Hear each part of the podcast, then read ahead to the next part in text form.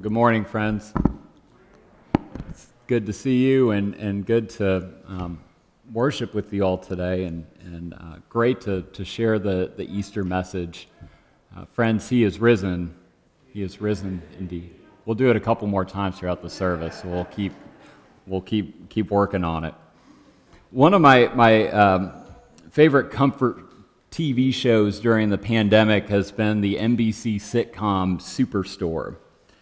Maybe it's because I worked as a cart attendant at Target in high school and it brought up a lot of memories. Or maybe it's because the show tackled so many of the pressing issues facing our world today, um, including the pandemic, but with, with a little comedic brevity as well. Anyways, I, I enjoyed the show very much, and it was bittersweet to see the series finale the past week. I promise I won't give away any spoilers, but like so many shows, the series found uh, series finale found a way to complete the arc of each character and storyline. It made the ending feel like everything was conveniently being wrapped up in a neat little bow. It gave us that uh, gives you that sort of feel-good Hallmark moment of closure.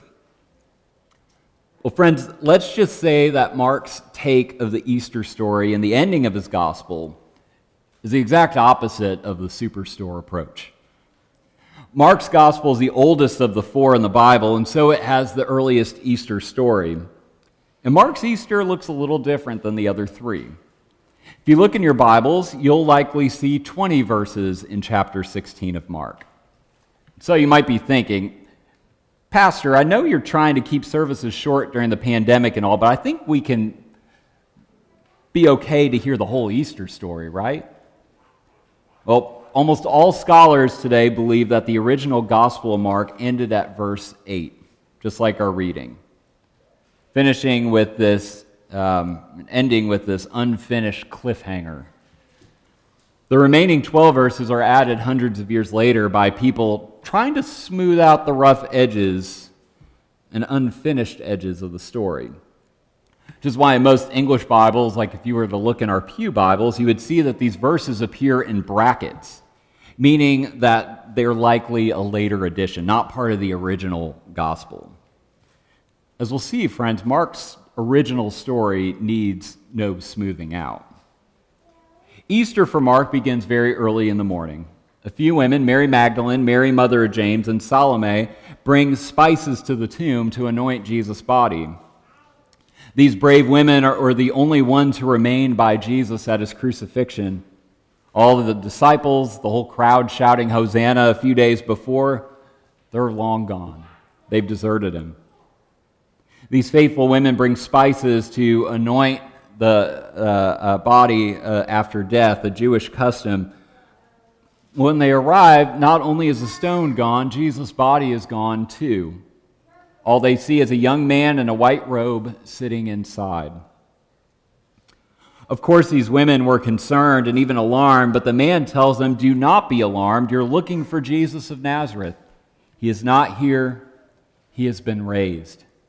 Look, there's the place where they laid him. But go tell Peter and the disciples that he is going ahead of you to Galilee. There you will see him, just like he promised you before." But, of course, instead of doing as the man told them, these women are overwhelmed with terror and amazement. They ran off, not saying a thing to anyone because they're afraid. And with that, Mark's gospel is done. He drops the mic, the credits roll. That's the end. Mark gives us no appearances of the risen Jesus to his followers, no sentimental last words that we get in the other three. So Mark ends his gospel abruptly, but let's be clear, it's still good news. It's still very much gospel. Mark's Easter story may not have a resurrection appearance, but it leaves us with an empty tomb and a promise. Let's start with the empty tomb. The three women see the empty tomb and run away. These remaining faithful uh, by Jesus' side through his death, but now when they're told of the resurrection, they're overwhelmed with fear, and so they run away. Why would they do this? Why would they be afraid? Their teacher has done as he promised to do. This is truly amazing, yet their fear paralyzes them from being able to tell anyone. In fact, the Greek highlights the women's fear and silence by using a double negative. You know, the thing our, our grade school English teachers would be scolding us for, but in Greek it's it's used to exaggerate something or to really highlight something. So my translation of this verse sounds something more like out of a mafia movie. They said nothing to no one, they were afraid. I think the women are afraid of the idea of resurrection itself.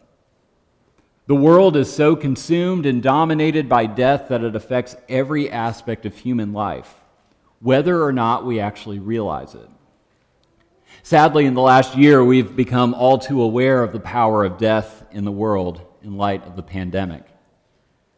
So Jesus being raised from death shatters this last barrier, giving us hope for eternal life, giving us hope that death does not have the last word. But this hope is so at odds with the world we live in, the world that we know and understand, that we flee from any glimpse of it that we might see. Though the gospel ends in fear, we know the story can't end here. If these women had remained silent, if the only witnesses to the resurrection kept silent, we wouldn't be sitting here today. We wouldn't gather to say the joyful words that He is risen.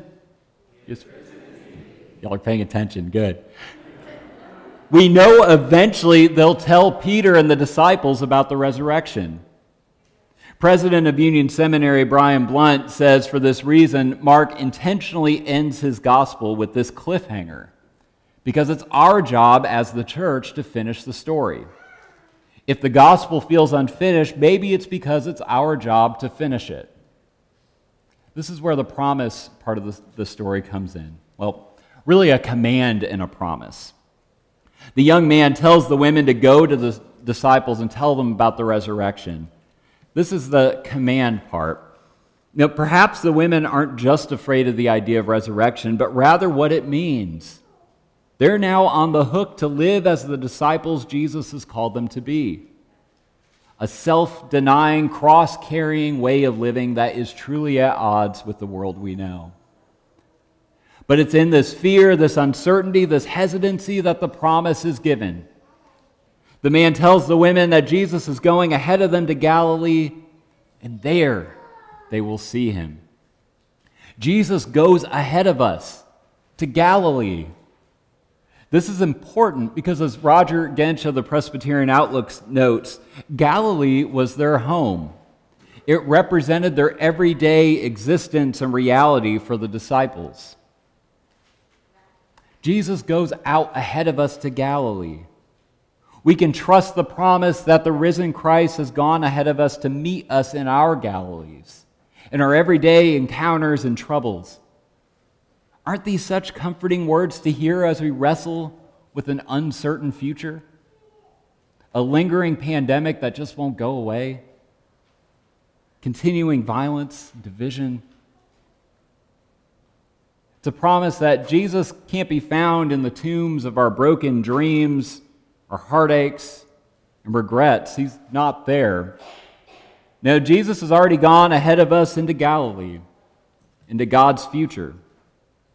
We can be assured of the presence of the risen Christ as we venture out into this uncertain world, because we know that Christ has gone ahead of us.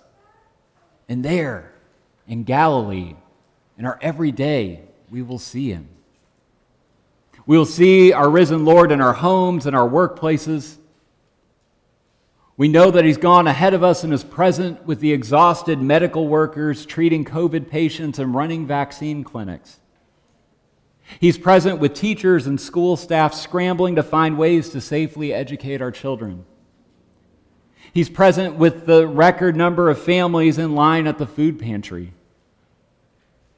It's a promise of presence, a promise that we will see Jesus in Galilee, in our everyday world and lives.